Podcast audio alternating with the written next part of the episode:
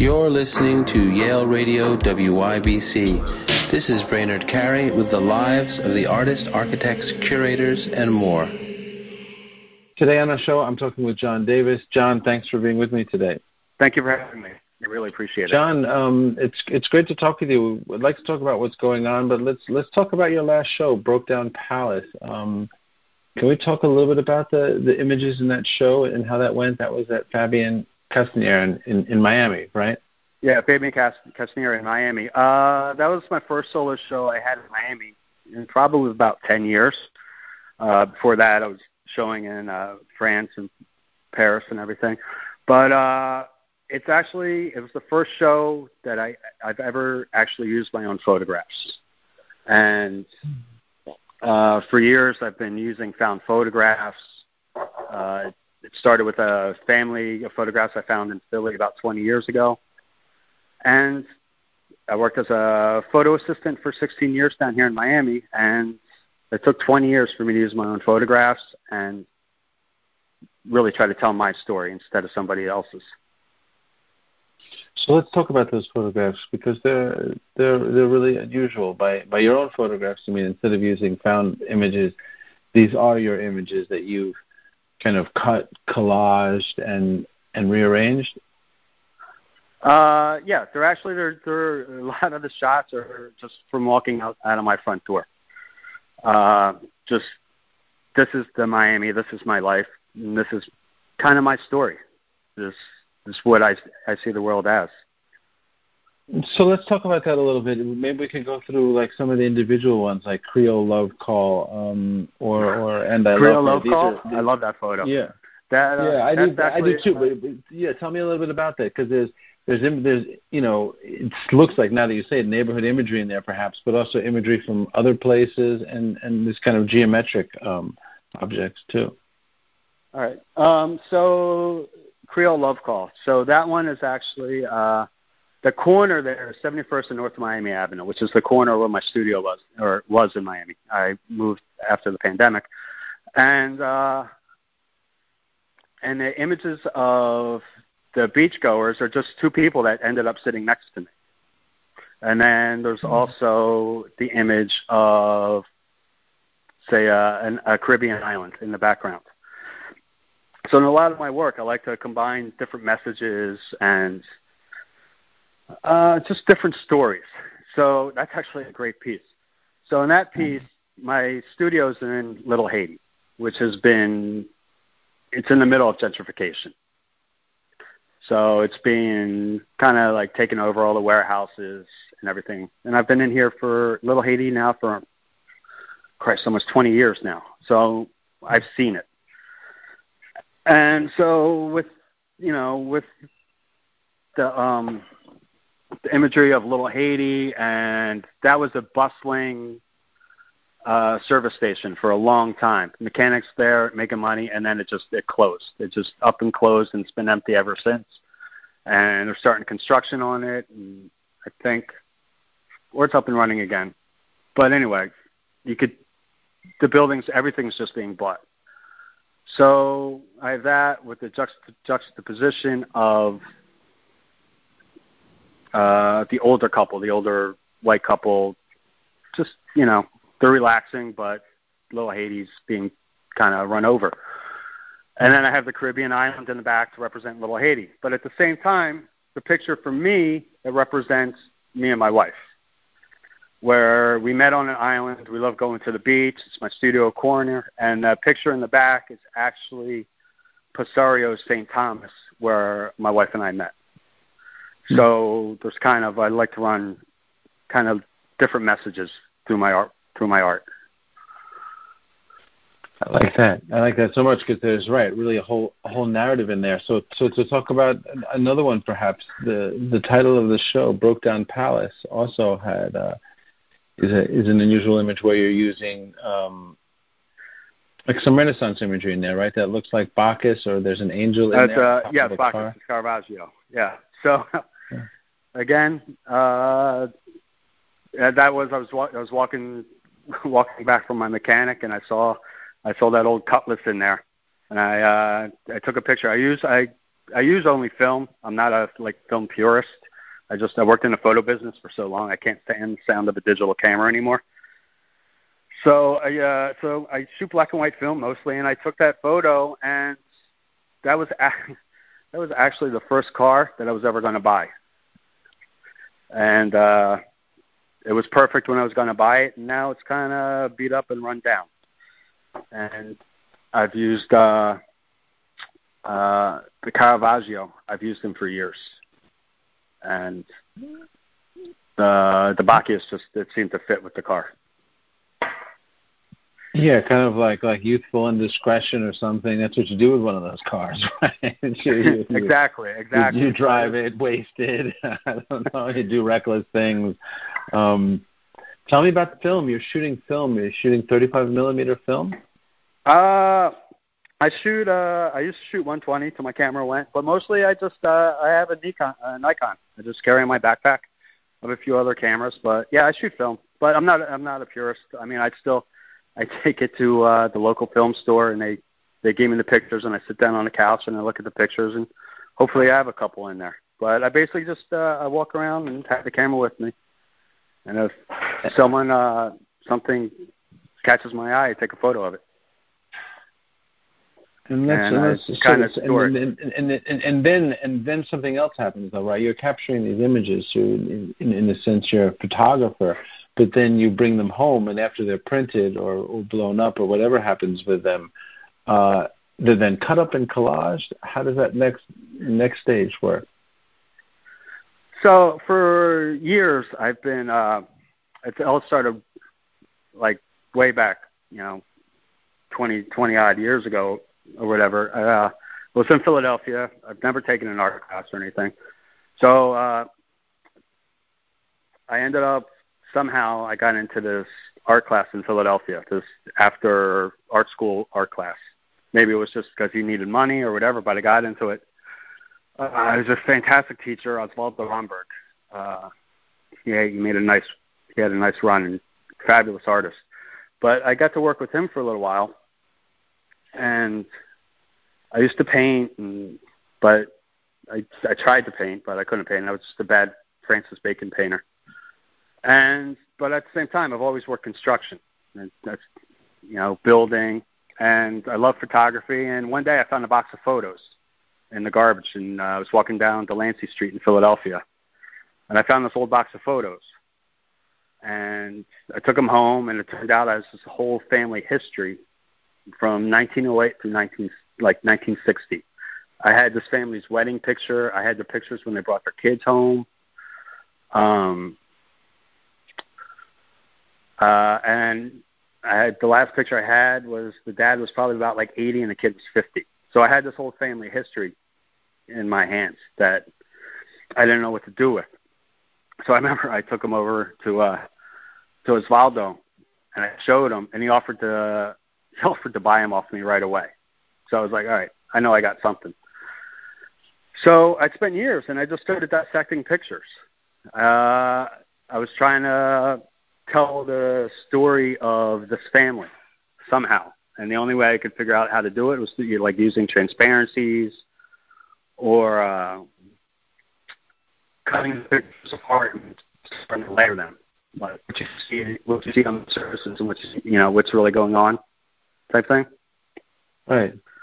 So I did that for years, working with that family, and kind of developed a style. And then I don't know how many years after that, I had a fire and I lost everything, lost a whole bunch of photos. The whole studio went up. Wow. So yeah, but it was good because I was getting stale. I was doing the same thing over and over again.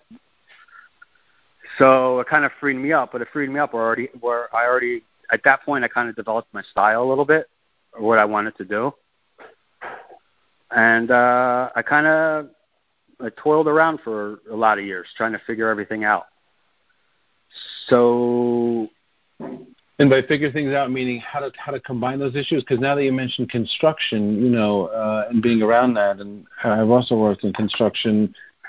Does the way you're working with materials affect that? There's almost because you're cutting and gluing and taping, and those aren't construction techniques, but it looks like you're framing things in different ways too. Well, it's kind of like everything I've kind of done over my life. Like, I've never made a living as an artist. You know, it doesn't support me. Everything else I do kind of supports the art. So, I mean, I've worked construction. I was a head carpenter at a theater for a couple of years. Then I worked in the photo business down in Miami for, 16 years. So that's where the photography came in. In a theater, that's where I started layering all my artwork and putting light. I would put some lights in the artwork, make it more theatrical. So it's just kind of been the whole process of making art over the past 20 years. It's just been actually just like a kind of progression of what I'm doing. So when you want to get back to the cutting and the dissecting, that just kind of carried on. But it took me about 20 years to realize what I was doing with it. And the printing of these are large images. I mean, some of these are 15 by 20. So those are commercially printed, or how does that? No. I print them all myself. I take all the photos. I scan everything. I do myself. I frame them. I do everything. I actually print them on a 13 inch by 19 inch paper. So they're just all kind of stitched together. Which in my earlier work, I was using layers of glass, to get like a layered effect, obviously. But now, I'm starting to use the paper more as the layers. So it gives it a good, a cool quality. There's nothing. I try to line them up, but nothing's like ever really perfect in them. That's part of the process, really. That's because it's a printing process, and it's part of it, right? It's all about the process, really. And so, what's happening in your studio now? You're working on other images or cutting things up. How does it work in between shows? Is there a series you're working on, or a particular narrative or story that you're working on? After the show, I worked on the show at Fabian's for probably about 3 years. The show was actually supposed to happen April of 20, right when COVID hit. So I was working on the show for a couple of years before that, and the COVID hit, and it wasn't the show wasn't for another 2 years. So I've just. I don't know where I was going with that, actually. Well, that because that show, that was what you were working on in that past show that we've been talking about. But then COVID hit. That show happened like in the midst of COVID. That was 2021, and that led to, led to some of the work you're doing now. Yeah, what's happening in the studio? That's what I was trying to get at. What I was trying to get at was that. Is that the show that was planned for April and 20 and the show that actually came about were two completely different shows. If the show had happened in April 20, I would have considered it a failure. But in those two years, I was able to figure out, like you talked in that the picture Creole Love Call. And so you said it's very geometric, right? Right. With the circles being cut out. I was doing that in a lot of paintings, and I couldn't figure out why I was doing that, Why does everything look like a freaking Target sign? And then, I had one of those Bob Ross happy mistakes, and they shifted on me, and then I realized, I realized at first it was it's like looking through a viewfinder, a camera. But then something shifted on me, and I realized that I was actually using the circles as like lenses that I used to use in my earlier works to dissect the pieces. So in that time frame between like April 20th and when the show happened, I really kind of got a grasp on my artwork and what I was trying to do with it, and it freed me up. It freed me up. It was like, all right, this is what it was all about. this is what it was all about. This is what I was trying to get to. I feel like now I'm able to. I look as the photos. I look as it like I'm almost trying to paint with the pictures by dissecting them now. And are the ideas like preconceived? You approach it with an idea that you're going to accomplish, or is it in like the cutting and moving materials around that something emerges, or is it sort of planned in terms of what the message or content will be of a particular piece? I mean, the way I kind of work is nothing's really planned. You know, I like the image, so I don't work anything out on the computer. You know, I use the computer just, you know, to scan and hit print, pretty much. So I'll print up, and I'll work on 4 or 5 pieces at a time, just kind of bouncing back and forth and playing and printing up different images and just kind of letting the story happen itself. I mean, sometimes I'll go in with a preconceived notion that this is what I want to do, but it rarely ends up like that. Right. Yeah. That's what you're doing now. And before I ask you the last question, is there anything else you want to say about your work, or leave me with anything in particular? It's where this is recorded talk. We're talking at the end of April in 2022. There's links to your website here so people can learn more. But yeah, is there anything else you want to mention or that I haven't asked that you'd like to say? Yeah, I was just talking with a friend this morning, and we were talking, and you know, right now this date or whatever, I'm 50 years old, and we were talking, and the conversation came up about, you know, how my generation, you know, in this age group, how we're like the last of an artist that'll never be around again. The fact that, you know, I grew up analog. There was no digital, nothing, you know, no computers, you know, no digital cameras, you know, nothing. You know, when I went to college with a typewriter, and when I left, there was like a computer lab. And I think right now that's a pretty crazy idea, concept. So, you know, because we were talking, it was like, oh, you kind of like cut and paste and do Photoshop without Photoshop, and it's kind of how that conversation came along. I don't know if that has to do with anything. Part of the technological arc of how you're working. No, that makes sense. Yeah, all that technology has changed in the time you've grown up and become an artist, essentially. Right. But still that physical background, you know. Nothing, right. You know, yeah. No. I'm glad you added that. I want to ask you one more question, which is just what are you reading at the moment? What books are you looking at? Right now, I'm reading Once Upon a Time in Hollywood, the Quentin Tarantino book. Cool. Well, I want to thank you so much for talking with me today. Really appreciate your time and your work. Thanks so much for talking with me. Thank you so much for having me. I really appreciate it. You're listening to Yale Radio WYBC. This is Brainerd Carey with the lives of the artists, architects, curators, and more.